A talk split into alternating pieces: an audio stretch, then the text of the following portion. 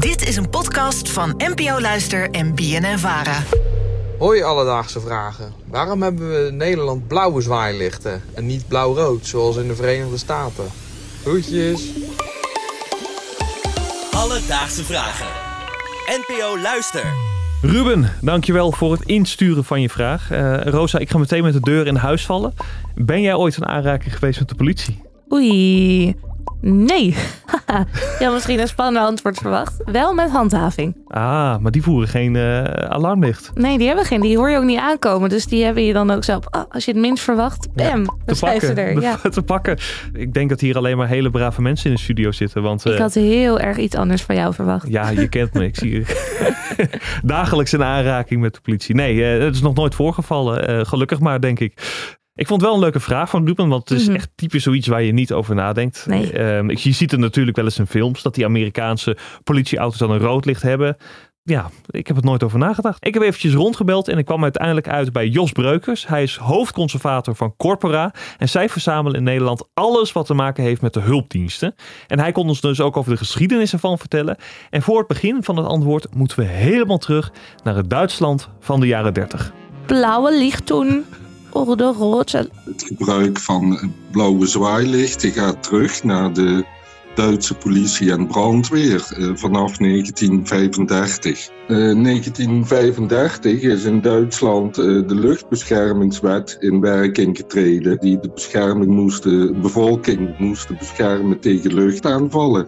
En één daarvan was de verduistering. Ja, voorkomen dat vijandelijke bommenwerpers konden zien waar ze precies hun bommen konden gooien op steden. En iets later, in 1938, wordt die luchtbeschermingswet nog verder uitgebreid. En dan verschijnt letterlijk de bepaling dat de hulpverleningsvoertuigen van politie en brandweer uitgerust moeten zijn met blauwe zwaailichten en een tweetonige hoorn. Nou, wat Jos dus net zei, het heeft dus alles te maken met de oorlog en de overvliegende vijandelijke vliegtuigen. En die bepaling om blauw licht te voeren komt dus eigenlijk uit voort dat blauw licht minder goed te zien is vanuit de vliegtuigen. Dus het was een soort undercover manier om je vijanden in de war te brengen eigenlijk. Ja, maar als het echt ondercover is, dan dacht ik ook van dan had je net zo goed helemaal geen licht kunnen vieren. Ja, dat snap ik ook niet helemaal. Maar goed, dat was Duitsland. Hoe zit het dan in Nederland? Nou, daar heb ik Jos ook eventjes naar gevraagd. En volgens hem liepen wij een behoorlijk stuk achter op het gebied van zwaailichten. En ik had niet gedacht dat ik deze zin ooit in mijn leven zou zeggen. Nee. Eigenlijk ben ik maar heel weinig tegengekomen of er überhaupt al lichten waren. Je ziet wel veel op foto's bellen en sirenes. Maar soms een schijnwerper op een politieauto, maar geen zwaailichten. Dat is pas echt iets van 58. Jos die noemde het jaartal 1958. En toen werd in de wet opgeschreven dat politiewagens blauw zwaailicht mochten voeren. Het was dus nog niet verplicht, nee, ze mochten het doen. En die verplichting die kwam pas 4 jaar later bij een wet in 1962. Oké. Nou, nog even een klein stukje geschiedenis. Later dachten ze ook van, laten we het voor heel Europa maar gelijk trekken. En de keuze voor blauw, die viel daarop omdat rood, oranje en groen al vergeven waren in het verkeer. Ze wilden namelijk geen verwarring hebben, want die zaten natuurlijk in de stoplichten.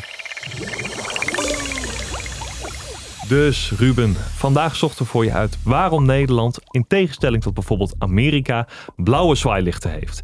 En voor het antwoord moeten we diep de geschiedenis induiken. In de jaren voor de Tweede Wereldoorlog werd gekozen voor blauw licht, omdat dat minder goed te spotten was voor overkomende vliegtuigen van de vijand. Daarna is dat altijd zo gebleven en in de jaren 60 is dat ook in de Nederlandse wet vastgelegd. Heb jij nou ook een vraag? Stuur ons een berichtje op Instagram. Dat kan naar @alledaagsevragen. Maar je mag ons ook mailen op alledaagsvragen@bnnvara.nl en dan zoek ik het voor je uit. Alledaagse Vragen. NPO Luister. BNN Vara.